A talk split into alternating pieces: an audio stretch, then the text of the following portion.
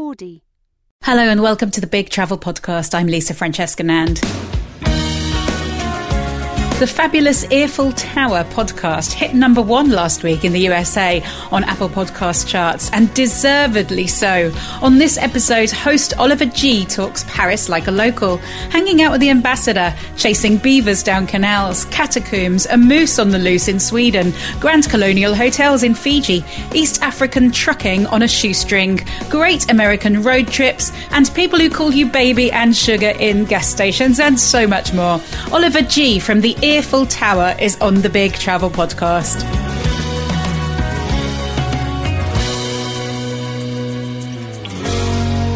Your travels are very much linked with your podcast, and also the fact that you're stuck in Paris right now, and I'm here stuck in London. Uh, actually, you know, the weirdest thing is there's a dog barking outside my window. There's a never a dog bark. I'm on the third floor here at the top of the house with sweeping views across London. There's no dogs around there. And then suddenly there's someone's dog in a garden nearby. Maybe it's. I've heard stories in the UK of uh, animals taking over the towns, like goats, and maybe that was Wales, and and like chickens and stuff. So maybe the dogs have uh, taken over. London. It's like it's like you know those um those old pictures where you have like dogs playing snooker and pool in sheds. It's it's like that out there right now in It's my back garden. Yeah, it's happening. So um, you are in Paris. You're Oliver Gee, and you are the host of the Earful Tower podcast. And so why don't you? I'm telling you who you are. Am I right? Is that who you are? You've got it exactly right, and I couldn't have said it better myself. Oliver Gee, host of the Earful Tower podcast, Australian in Paris for five years now. let's let's say the uh, the chart topping Earful Tower podcast because I pointed it out to you. You hadn't noticed this, but you were number one in the whole of the USA uh, last week or this week, and Yeah. uh, that was pro- partly due to obviously having a brilliant podcast, but also being mentioned in the New York Times. You're very kind. Thank you very much, Lisa. But yeah, it. Uh, I used to look at the charts all the time, and then I just. It's weird. The one time that uh, the New York Times notices the podcast, I, I stopped looking at the charts just by chance. But that was really cool. And uh, as you know, it's really cool that people, when new people find the podcast anyway. So It's was fun. exciting. You don't know where they're coming from or how they found it, but you're so pleased to have them. So tell us, uh, the podcast is a good place to start. Tell us about the podcast. I tell people kind of that uh, the main guest. It's like a weekly show, and I tell people the main guest is really Paris. As as as I do have guests every week, and they're it's it's quite a lot, kind of like what you're doing actually. Like I have people who have interesting travel stories, but uh, it's not necessarily about their travel. So like I might have a uh, I've had chefs or tour guides or an ambassador or a mayor, just uh, anyone that's got some kind of cool story to tell. And sometimes I've had people like some of my favorite episodes are people who have got nothing to sell. You know, like everyone's got something to sell. But for example, once I had this uh, elderly British guy who who stopped me in the street and he said, "Are you lost? I could help." And we got chatting, and turned out he'd been an expat here for 50 years. And I was like, "You would have some great stories. I'd love to chat about it." And we did, and it was so re- refreshing just to hear him talk about. You know, at the end of it, I was like, "You can listen to it on your phone." He's like, "I don't have a phone." And I was like, "Yeah, you're you know you're a real you're a real dude," and that was pretty fun. So it's all kinds of people, and it's just telling stories about Paris and people's lives here. And Paris, I mean, wow, Paris tells its own story, doesn't it? Paris is the one of the most beautiful cities in the world. I don't, don't need to tell you that. I've spent a lot of time there. What what brought you there?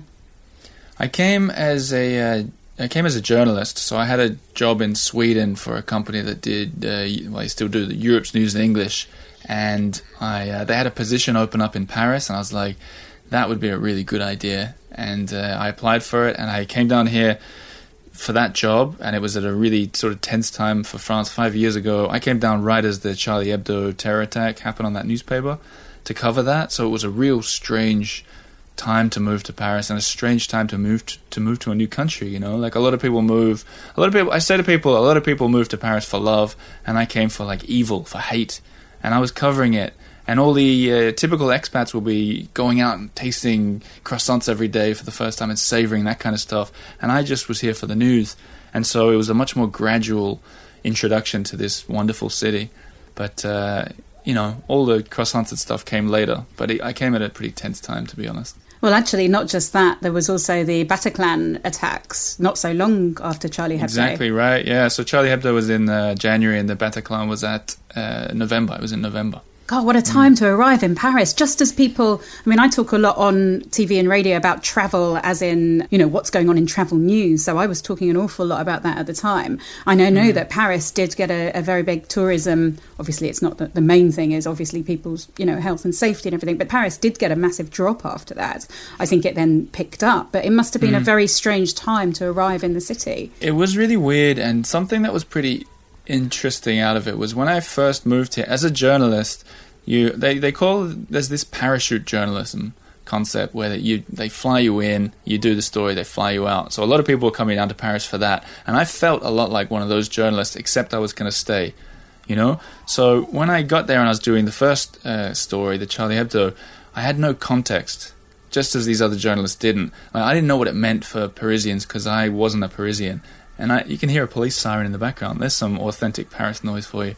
But uh, then, by the time that the November attacks came around, I I'd been living here about a year. I was, you know, I was a young person that lived in the 11th arrondissement, went to those bars in those areas, and I understood it a lot more. So I had a lot more context. It was a horrible time, but it was a, a real interesting way to to have a first year in a country like that. Do you think it gave you a quite a, a a good perspective in the way that you were coming in there with fresh eyes and this was all new to you?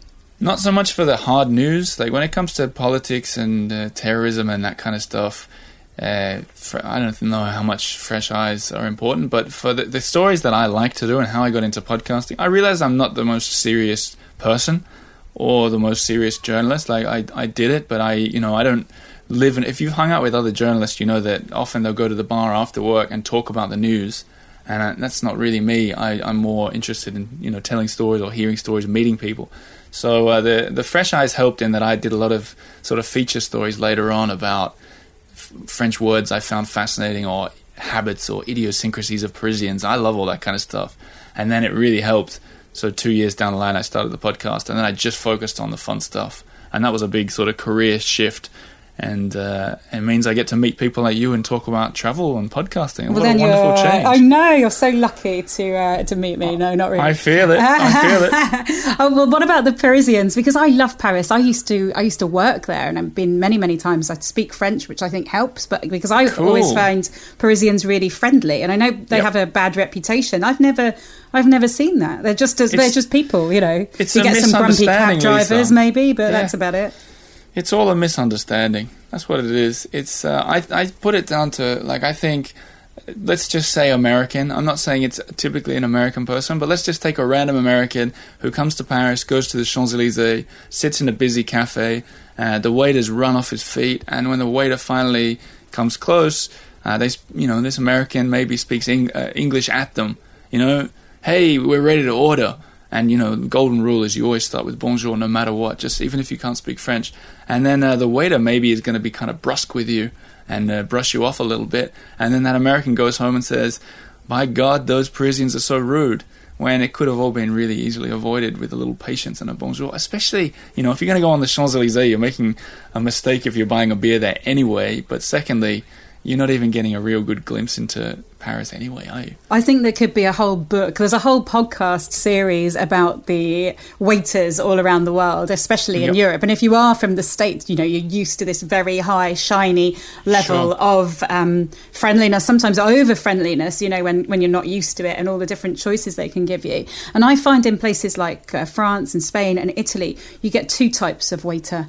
Big general stereotyping here, but the two types are the really, really, really, really over friendly one who's just amazing and like patting your kids on the head, like taking them off you, you know, while you're having your dinner, or the one that's just like, yeah, what what do you want, you know? Yeah. Yeah, and I'm happy. I'm happy with both of those. You know, I just love it. I'm happy with both of those as long as I they think, give me drinks. I don't mind. Yeah, I think if you, I think in Paris and France in general, uh, you get what you give. And if I often, like, I have a lot of uh, tricks up my sleeve when it comes to small talk and conversation and in French, things like that. And if you just make a little bit of an effort, you will often have a really good time because French people love to chat and uh, they love a bit of you know wordplay or you know what do you call repartee you know like so if you give it a go you're going to get something out of it and often you get a lot out of it. What's been your favorite parisian moment? It's a tough one My, i'm sure. Oh that is a tough one. My favorite parisian moment What ever? Yeah, like ever. I'm just inventing it now. I've got. All right, no, no, I've got one for got you. one. Yeah, I was going to. I was going to come up with one myself. I'm just trying to work it out. But you go with yours. Go on. I've got uh, what I did a uh, I got to know the Australian ambassador to France because I had him on the show and I sort of befriended him, and you, he has the best apartment in the whole. Maybe in France, right? Like, I don't know how the Australian embassy of all the embassies got such an amazing embassy, but his residence is on the top floor, 400 meters away from the Eiffel Tower, with a huge balcony and windows that must be uh, the size of two elephants standing on each other, right? So uh, as I got to know him and his staff, I, I pl- sort of pleaded for a while, could they let me have an event in that residence? And uh, eventually they let me have uh, an event with, they said I could bring 100 people, right? So this moment, here's the moment. Me sitting doing a talk show where I was interviewing prominent Australians in Paris with the Eiffel Tower over my shoulder in this luxurious apartment and then the Eiffel Tower going off and the sparkling on the hour to end the show. That was my Paris moment. That was wonderful. It's never going to get better. That's when you know you've made it. Yeah, that was it. I, um, I was in Paris once. I used to go to, I used to, um, France Telecom were a big client of mine way before I trained as a journalist. I was only in my like early 20s and I was winging it in this big event job. So I had to produce events all over the world. And Orange, remember the mobile phone people? Actually, they still Yep. exist in they France. still they? exist. I use them. Ah, do you? There we go. Mm-hmm. They were launching in other countries and they don't exist in the UK anymore. But I launched them in Thailand and went travelled all over the world with them. But then they got bought out by France Telecom.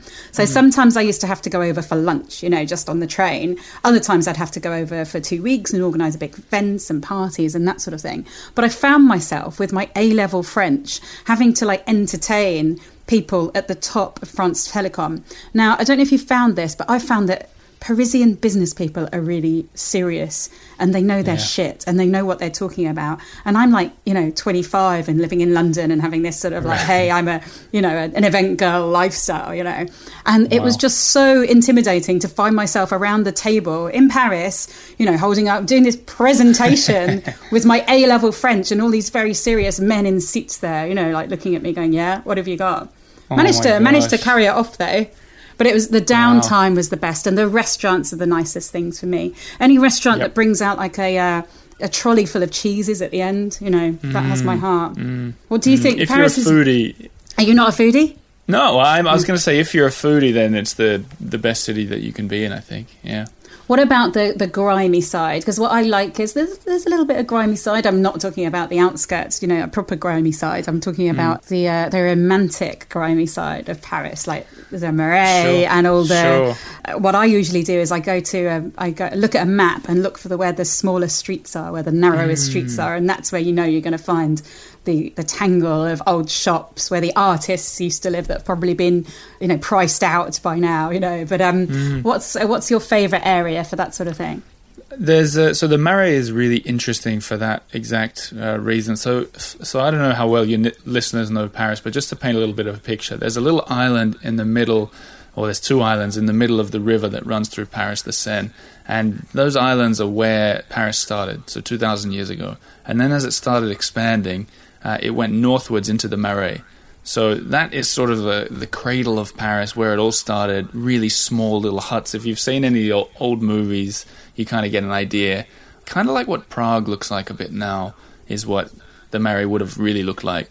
And then uh, it, they just sort of built on top of each other, on top of each other. And so it's got this kind of intoxicating, almost claustrophobic feel where you feel that you can walk through any uh, passageway or courtyard and find some kind of treasure. So, for example, one of the treasures I like in the Marais is uh, I play basketball, and there's this basketball court right near the Village Saint Paul, and along the side of it is this really ancient wall. It's called the Philippe Auguste Wall. It was built uh, in like 1190 or something, right? And this wall used to be what ran around Paris.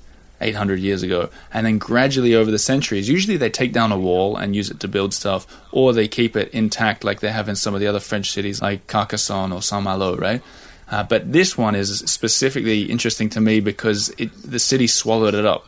So as you walk through these narrow roads of the Marais that that you like, Lisa, you find bits of it, like in a car park or half of a building has got half of that wall on it. And I traced the whole wall one day, just trying to find vestiges of this. And I find, and there are, there's like five or six towers They're 800 year old towers that might be like one is in a museum, but the museum's about something totally different. And I went in there, I was like, Did the wall run through your museum? And the guy's like, Ah, you like the wall? Come and see my office. And he took me into his office, which was in one of the towers. But it wasn't like public. He's just like, Every day I sit in this. And you could see up like a skylight in the roof. So things like that that aren't even on the tourist uh, checklists.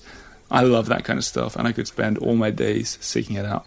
Is it Paris that's got the catacombs? Yep. I haven't been to the catacombs, I, but I remember reading about them, and they look amazing and sound amazing. Have you been? I think that they're even more narrow than the the Marais. Yeah, that's uh, that's all the like millions of bones and skulls uh, on the 14th arrondissement, but very touristy, really long lines to get through. What you want to do, Uh-huh. what you want to do is you want to get to know either one of these urban explorers, or as I did, I got to know a uh, a beekeeper, and this beekeeper was making honey wine or mead, and he aged it in the catacombs, so he had a secret entrance to some like weird part of the underground. So there was no bones, but it was like the ancient, ancient uh, alleyways, thirty meters underground. And he took me down there with his beagle and his honey, and he had cheese and wine, and it was one of the most incredible experiences. So it's just about getting to know people, I guess, and then you all kinds of doors will open up for you. What other characters? He sounds amazing. What other characters have really stood out for you? Uh, I'll tell you, I got, I got a fun story. Cut me, cut me out if I'm going for too long, but this is my favorite. Is uh, I was doing a story in the Canal Saint-Martin that runs through the city. Uh, you might remember it from the film Amelie, right? So I was doing a story because I was convinced that there was a beaver swimming in there, and everyone told me I was a lunatic. There's no beavers in Paris. So I started. I wanted to do a fun kind of episode, not just interviewing a character. So I, I started interviewing people around the canal. I was like, "Have you seen the beaver?" You know, just that kind of sort of conspiratorial edge to it. And then I Hope you didn't ask any English tourists because they might have been uh, uh, misinterpreted it. Oh yeah, well I stuck with the French for this one, thank goodness. But towards the end What, of the day, I hang on, what is a beaver in French? Uh, uh, castor is the Castor. word. Castor. Okay, cool. Yeah. So I was going around saying, "Have you seen a beaver, a castor?" And they were all like, "Nah, you're, you, no way, no way." And then at the end of the day, I met this uh, older woman on a on a bench, looking kind of wistfully over the canal. And I said to her, I was like, and she spoke really good English, and I said, I just gently started talking about the canal, and I said, "Do you think there are any animals in here?" And she said, "Why, yes." There are. She goes. There are birds. There are. There are uh, fish, and there are crocodiles. And I was like, I was like, oh yeah, there are crocodiles. She goes, yes, I released two crocodiles in here last year. And I was like, what? And then I had maybe like you right now, Lisa. I had a million questions, and uh, she had an answer for all of them. So she had these baby crocodiles that got too big for her terrarium, and she released them into the into the canal. I was like, where? And she showed me, and then I made the whole episode about the crocodile and trying to find this crocodile. And it turned out that like in the 80s, they found fully grown crocodiles in Paris, and I was like.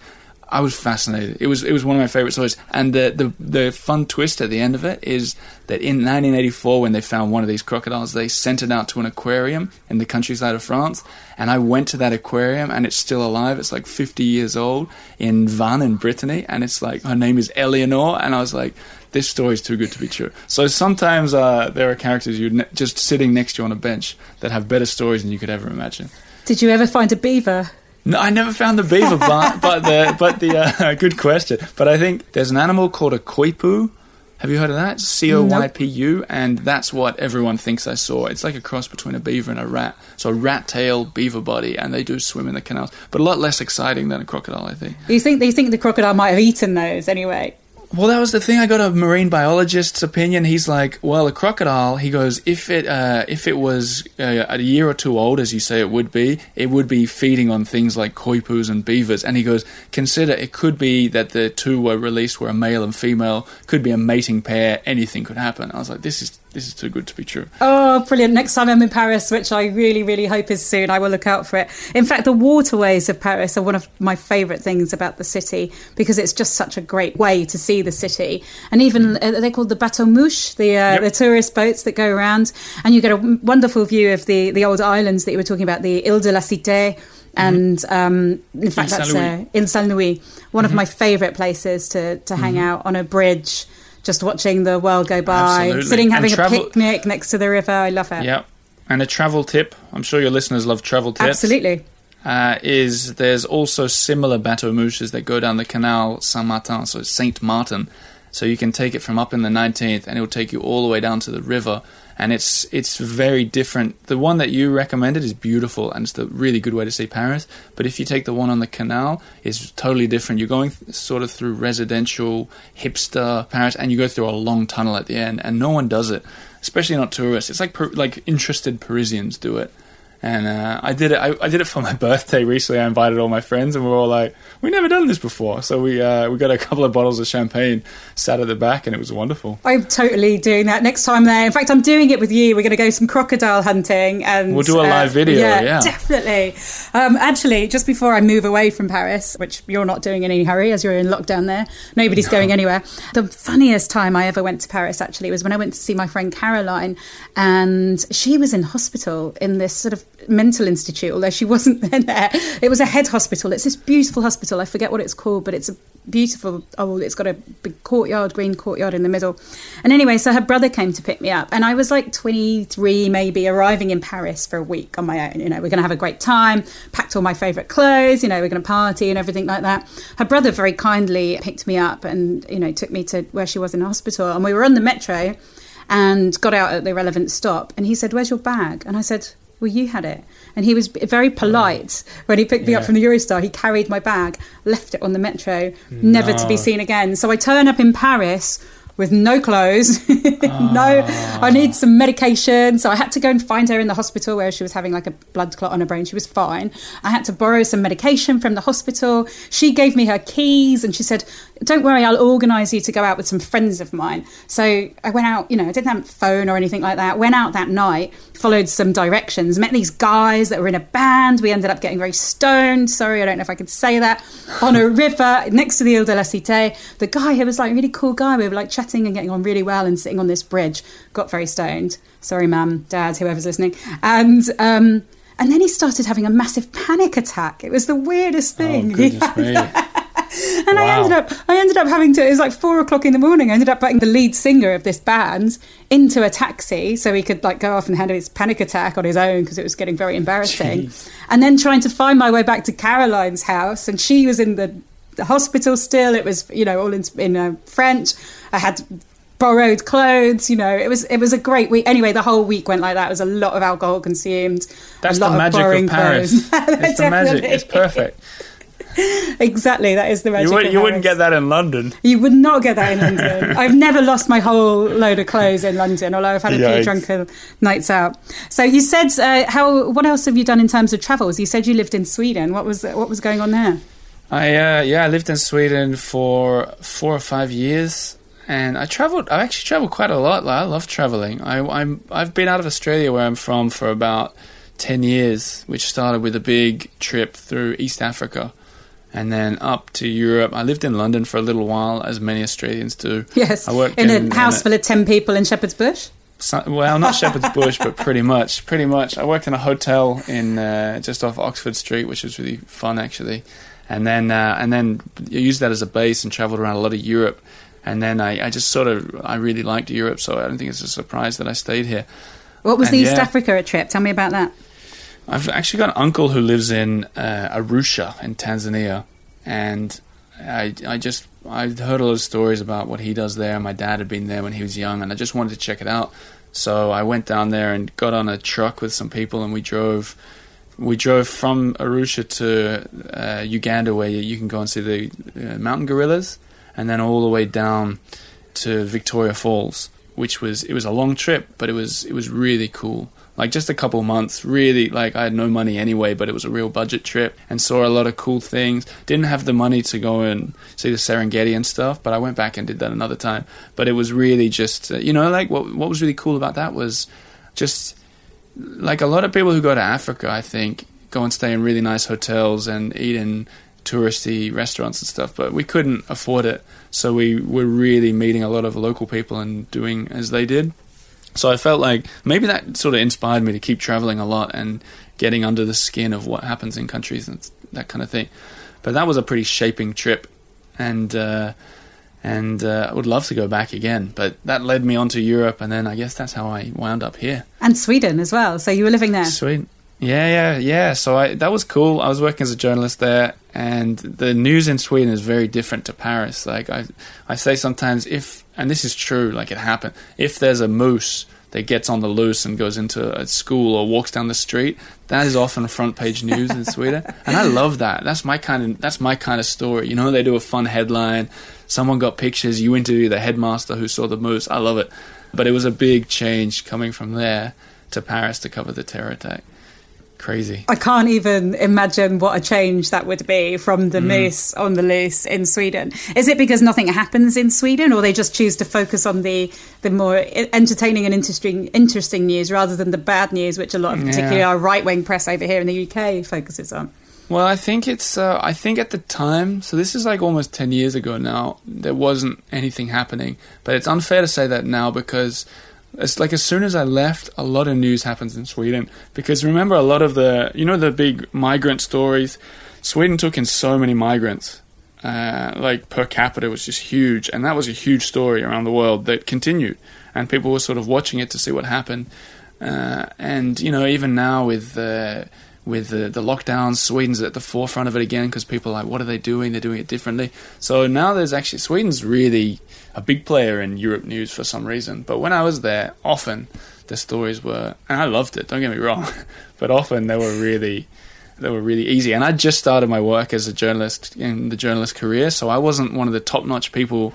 Like if there was a a big political story, they didn't even look at me if the moose came out, they looked straight to me. So it was a it's a big change. There's another big, moose like, on the loose. Let's give Oliver exactly, a shout. Get, yeah, get him down yeah, there. Where's Oliver? Interview Where's the Oliver? moose. Get on the phone. Interview yeah, oh, the bar guy that saw the moose go past. Get the local oh, police man. on and the local mayor. That's always got to be done as well. I'm excited just thinking about it.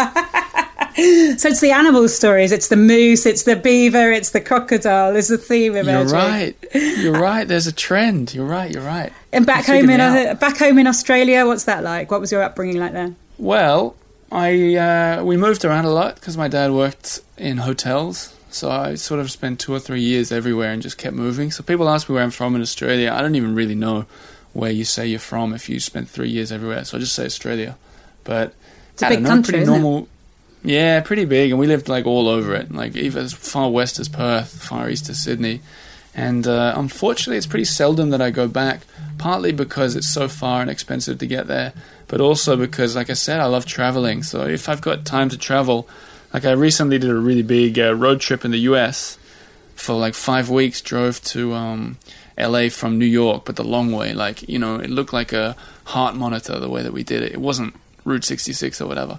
So uh, I'd rather do that trip than go home and see my friends, which means, you know, I don't think my friends are very impressed with me.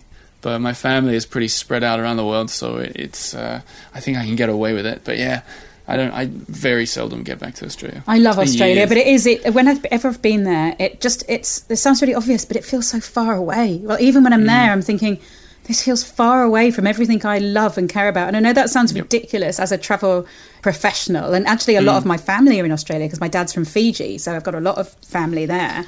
But it just it feels far away. And that, I, know that sounds ridiculous. It is far away. oh for sure. No i get that's funny though. Where's your dad from in fiji? He's well like, from all over. He was born in a little place called uh, Rakiraki on the north of the main island. But he grew up and spent a lot of time in suva in bar right. Lautoka. I've got family all over. So i'm guessing you've been by that question?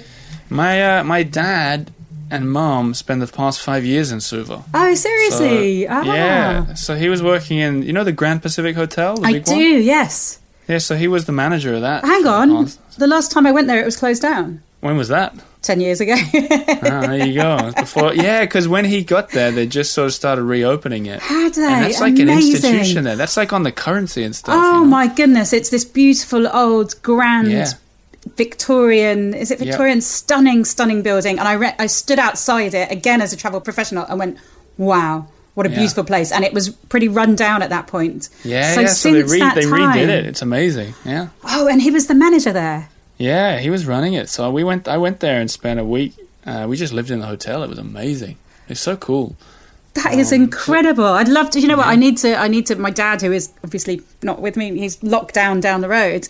I'd love to ask him about that because he has stories about that hotel that I must tell you uh, off the podcast, and maybe I'll be able to to um, you know tell the listeners afterwards. Uh, So they're not there. They're not there anymore. No, they no. just uh, they just left. They did a five year sort of stint there, and then they moved back to Australia. Suva Like- is like a a week fantastic. ago, two weeks ago. That's ago, so weird. Suva is a fantastic little city. City. It's Yeah. really it's full of character. And actually, uh, uh, my dad tells me, you know, because he he left there in 1960. He was champion boxer of Fiji, but Wow. he tells me that um, it hasn't actually changed that much since you know he was there. Obviously, there's been some changes, but there's still, Sure. you know, it still looks very very similar. It's a beautiful Oh, old. interesting. Yeah, city. yeah. Cool place. I'll send city. you if you're interested. I'll, I'll send you the podcast episode I did with my dad. I had him on. It's, Please, uh, it was a- please. it was a you good should, I'll send it to my parents as well because they were really interested in the history of the hotel in that city.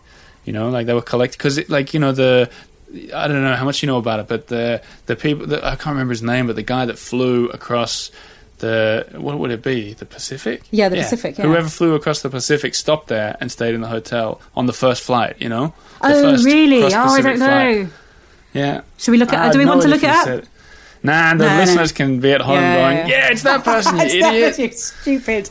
Call yourself travellers. Yeah, and then there's the uh, like the the royal the queen was there when she crossed the. oh no, I've got so I've got so many stories about that. I'll condense it. My dad was there. I think he was about eight or ten years old, and he he was there as the Queen came.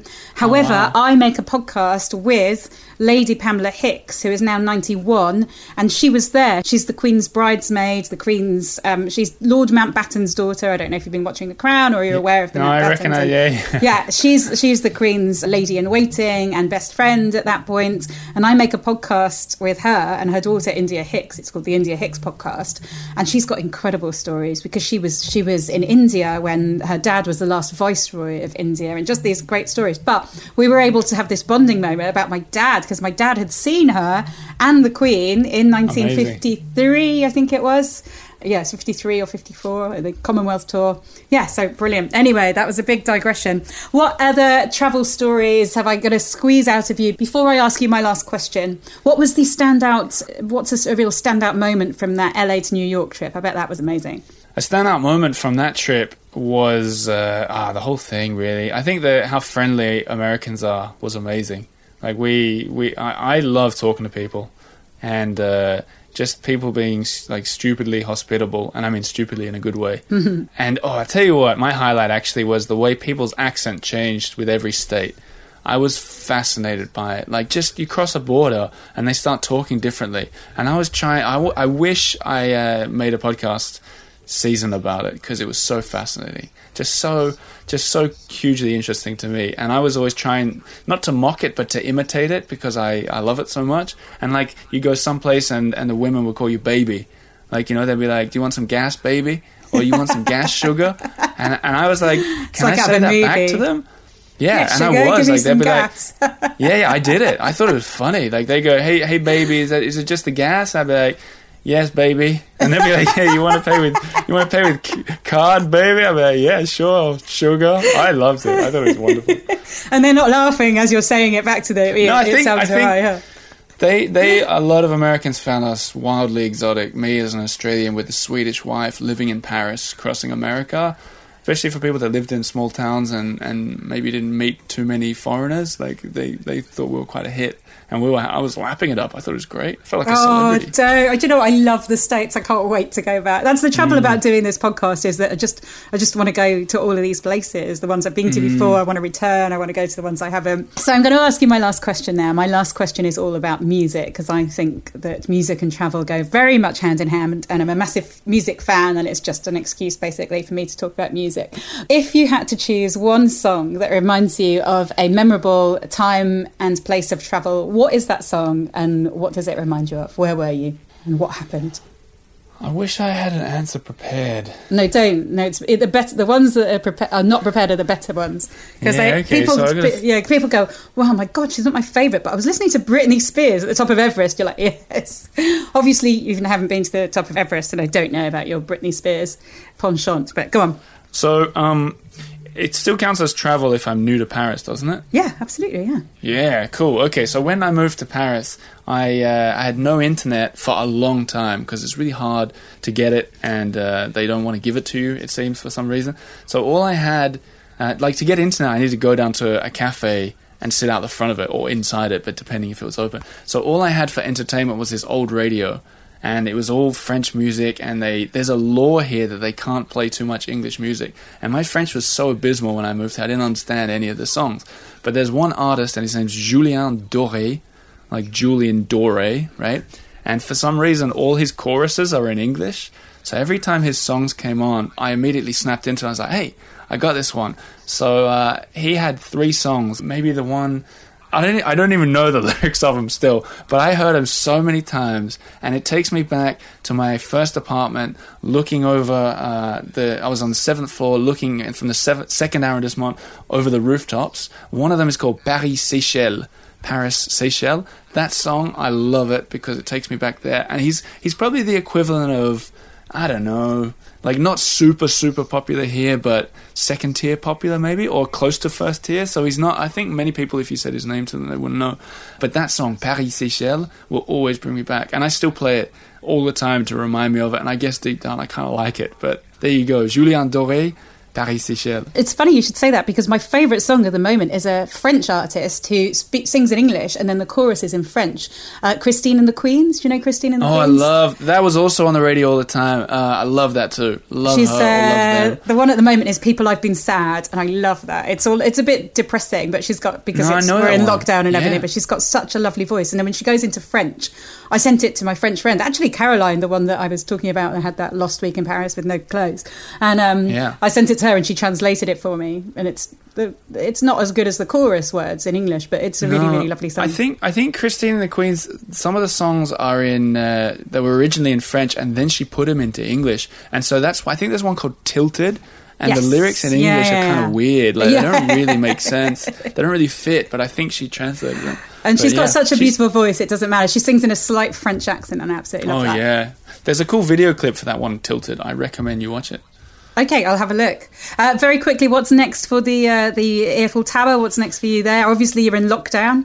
Yeah, well, it's kind of. Uh, I'm trying to make the most of it. I've been doing pub quizzes every Saturday night about uh, French trivia and stuff like that, just live on YouTube, just to try and keep people entertained and keep myself entertained.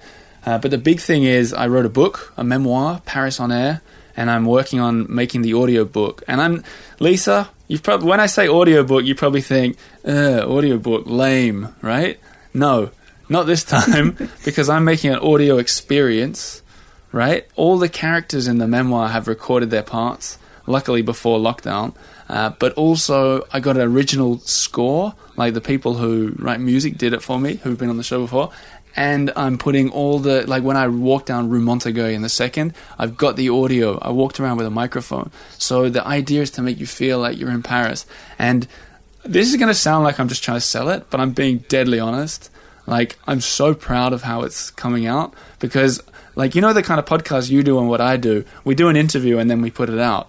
But, like, when you put music and sound effects in, then you just like, wow, this is suddenly it's personal. Plus, Yeah. it's my memoir story. So I'll send you a copy and you got to have a listen and tell me what you think. But, uh, but that's going to keep me busy for the next month. Oh, it sounds amazing, and this has been such fun. I'm really enjoying the lockdown uh, conversations. Thank you so much for coming on the Big Travel Podcast. Thank you for having me, Lisa. Thank you so much, Oliver, and I really, really cannot wait to take that canal trip.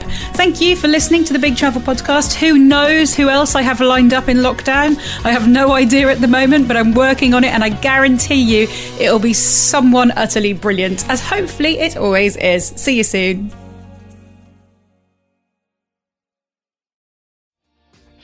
Hi, my name is Kaye Adams, and to be honest, I'm not so good with the ageing process, so I enlisted my old chum, the filter free Cara McKenzie, to advise. Could you imagine being a porn star? The room would need to be really hot for me to strip off. To be honest, she's not much help, but she is rather amusing. And along with some great guests Jo Brand, Andy Oliver, Anton du Beke, Ruth Langsford, and Craig Revel Horwood, darling, we are learning how to be 60. Listen wherever you get your podcasts.